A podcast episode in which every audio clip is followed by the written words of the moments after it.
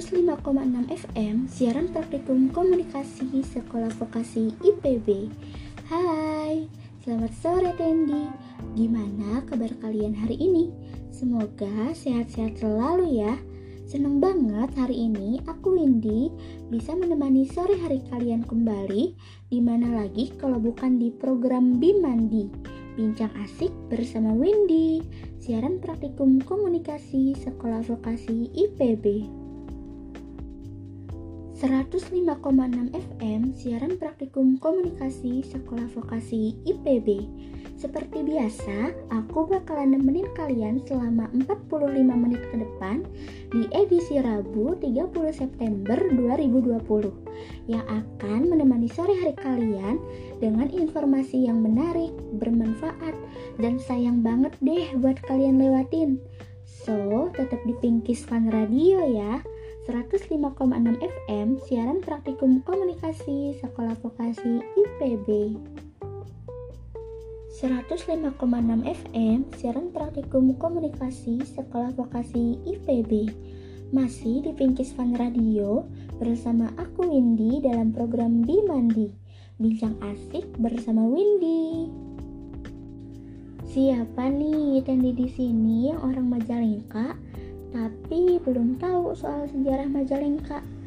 Atau ada yang pernah dengar soal Nyi Rambut Kasih.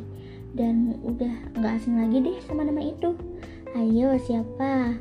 Nah nggak usah lama-lama deh. Aku kasih tahu ya buat Randy yang belum tahu nih. Nyi Rambut Kasih bagi warga Majalengka kerap dikaitkan dengan berdirinya kota Majalengka Nama asli dari Nyi Rambut Kasih sendiri yaitu bernama Ratu Ayu Panvidagan.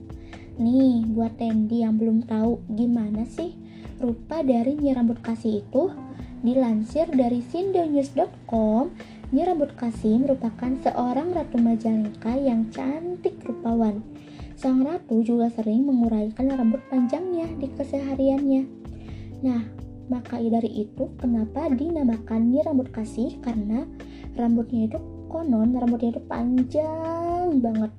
Kalau misalnya di Disney nih kayak Rapunzel tuh. Nah rambutnya panjang seperti itu Tendi bahkan nih Tendi kecantikan sang ratu tidak ada bandingannya. Tentunya pada zaman itu ya sehingga saking cantiknya memiliki karisma yang tinggi dan kesaktian yang luar biasa sampai gak ada orang yang berani menatapnya Aduh, aku nggak bisa bayangin deh, secantik apa ya Nyi Rambut Kasih itu.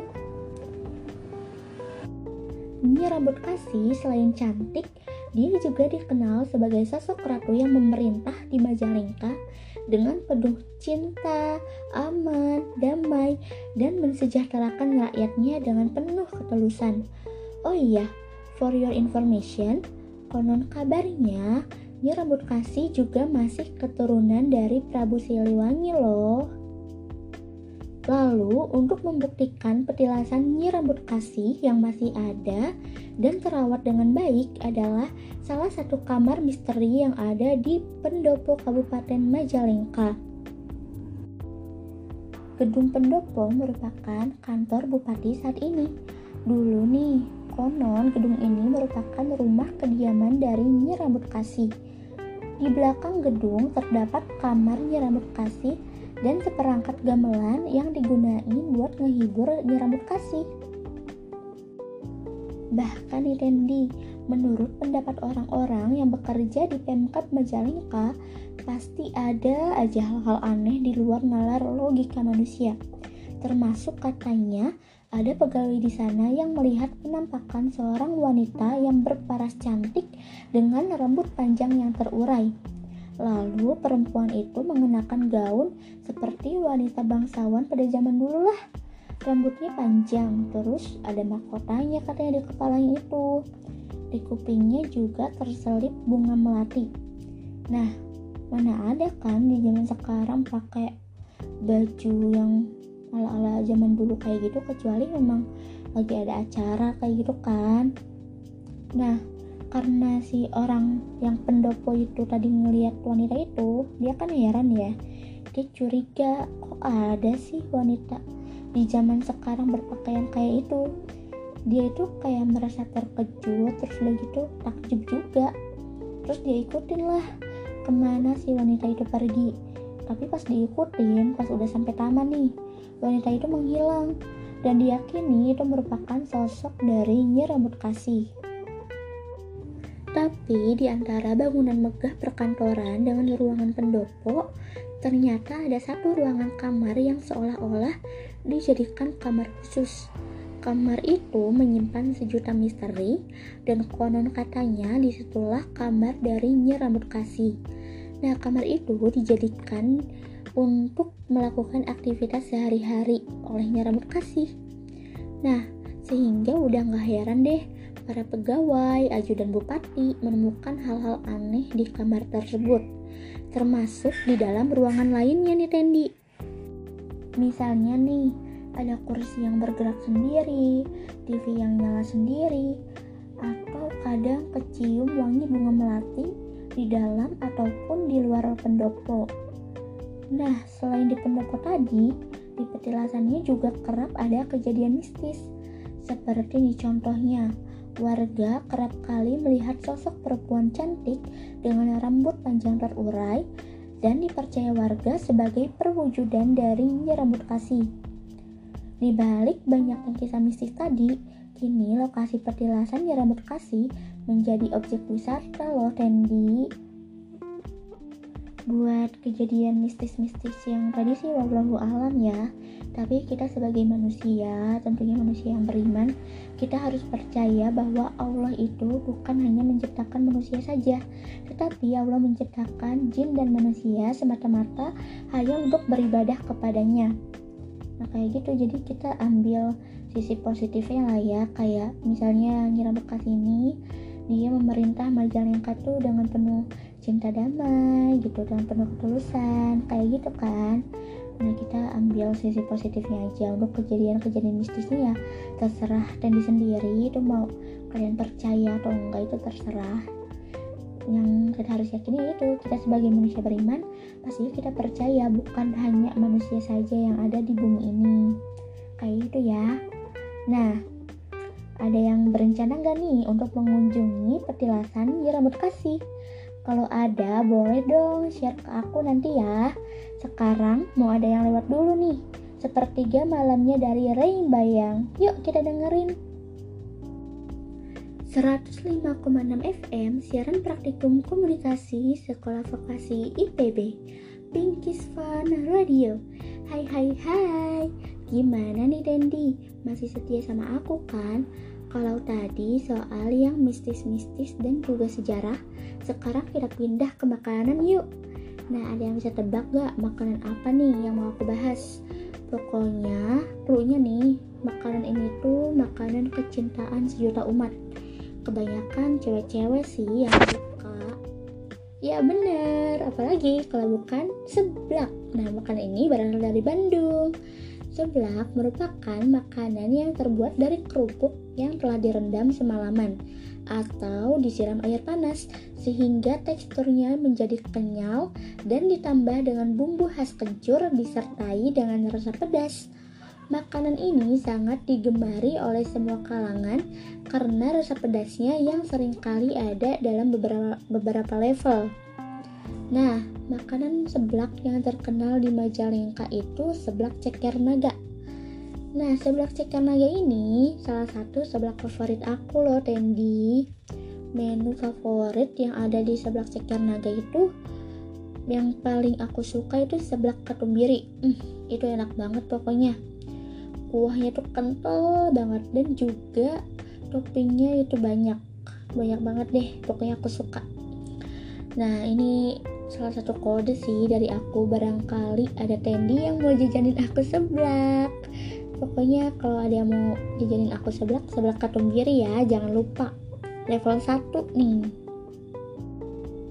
Nah, seblak ceker naga sendiri itu milik Ivan Taufik Iskandar dan juga istrinya. Lalu ada juga Yusron yang pemilik dari warung dialog gue. Jadi kayak kerja sama gitu deh. Nah, Ivan itu tadinya seorang mantan PNS yang mengabdi kepada negara selama tujuh tahun loh. Lalu mengapa dia keluar dari PNS itu dan memilih untuk membuka bisnis atau berwirausaha di bidang kuliner, terutama seblak? Alasannya, alasan dan motivasinya ingin beralih ke wirausaha ini karena dilansir dari citrus.id, Ivan ingin mencurahkan waktu di bidang yang dia suka. Wirausahalah bidang yang ia suka. Selain dorongan itu, keinginannya untuk mengembangkan bisnis menuntut pemikirannya yang tidak bisa lagi hanya pekerjaan sambilan. Jadi wirausaha ini nggak bisa nih dijadiin pekerjaan sambilan karena berbagi waktu dan pikiran antara PNS dengan wirausaha. Akhirnya dia harus memilih salah satu pekerjaan saja. Akhirnya dia memilih membuka bisnis seblak ini bersama istrinya. Menu bestseller di seblak ceker naga yaitu seblak katumbiri dan seblak cenghar. Seblak katumbiri menurut Ivan itu rasanya masih otentik karena proses pembuatannya dengan cara ditumis menggunakan kerupuk warna-warni, telur, sosis, dan juga kue tiaw. Bumbunya pun masih khas dan takarannya pas antara kencur dan bumbu lainnya. Pokoknya enak banget deh, aku rekomen banget seblak katumbir ini. Nah lalu menu favorit selanjutnya itu ada seblak cenghar. Tapi sayang sih aku belum coba nih seblak cenghar yang ini. Nah buat kalian yang nggak tahu apa itu cenghar, cenghar dalam bahasa Indonesia artinya itu kayak artinya nih dia tuh pakai cabai yang banyak jadi membuat kita terbangun. Jadi kayak har gitu cenghar terbangun kayak gitu.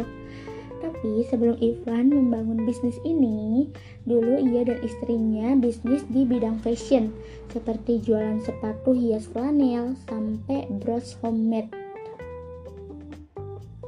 For your information juga nih, sebelah ceker naga ini sudah berdiri sejak Februari 2014 lalu loh. Artinya dia sudah berdiri sejak 6 tahun yang lalu. Udah lama juga ya.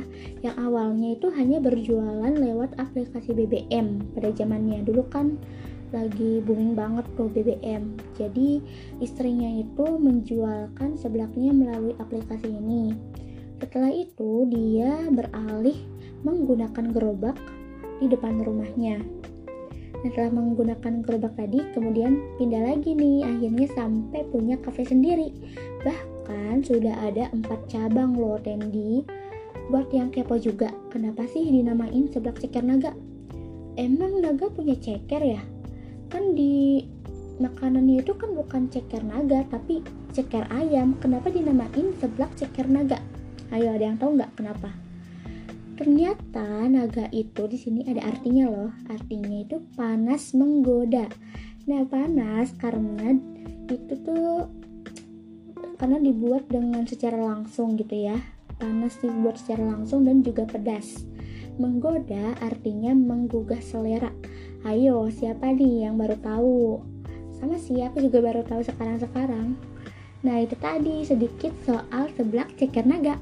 Pastinya Ivan dan istrinya tidak mengalami hal-hal yang manisnya aja. Kayak nggak langsung sesukses ini gitu. Pastinya mereka sebelum sesukses sekarang itu melewati masa-masa sulit, masa-masa rumit. Tapi mereka nggak patah semangat, terus berjuang gitu sampai bisa sesukses sekarang jadi banyak banget kan hal-hal positif yang bisa kita ambil dari Ivan dan istrinya ini pokoknya buat yang belum tahu sebelah ceker naga harus banget ke sebelah ceker naga ini enak banget deh oke okay? So, jangan ke mana-mana dulu ya Tendi, tetap di Pinkies Fun Radio 105,6 FM, siaran praktikum komunikasi Sekolah Vokasi IPB. Apa itu perubahan? Apakah seperti Superman? Perubahan bukan hanya soal sifat, style, maupun cara pemikiran.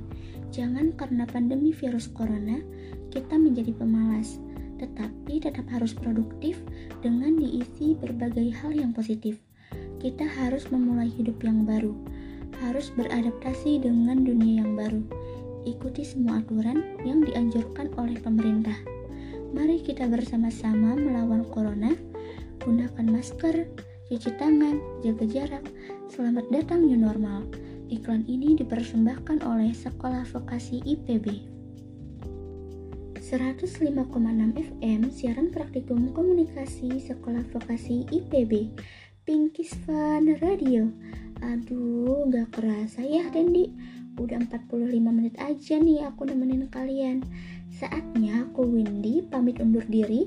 Terima kasih udah setia di Pinkis Fun Radio dalam program Bimandi. Bincang asik bersama Windy. Semoga informasi tadi bermanfaat untuk Dendi ya. Jangan lupa untuk tetap ambil hal-hal positifnya. Just to remind you, minggu depan di waktu dan program yang sama, aku bakal kembali menemani sore hari Tendi, pastinya dengan informasi yang menarik, bermanfaat, dan sayang banget deh untuk kalian lewatin. Selamat sore dan selamat melanjutkan aktivitas ya Tendi. Bye.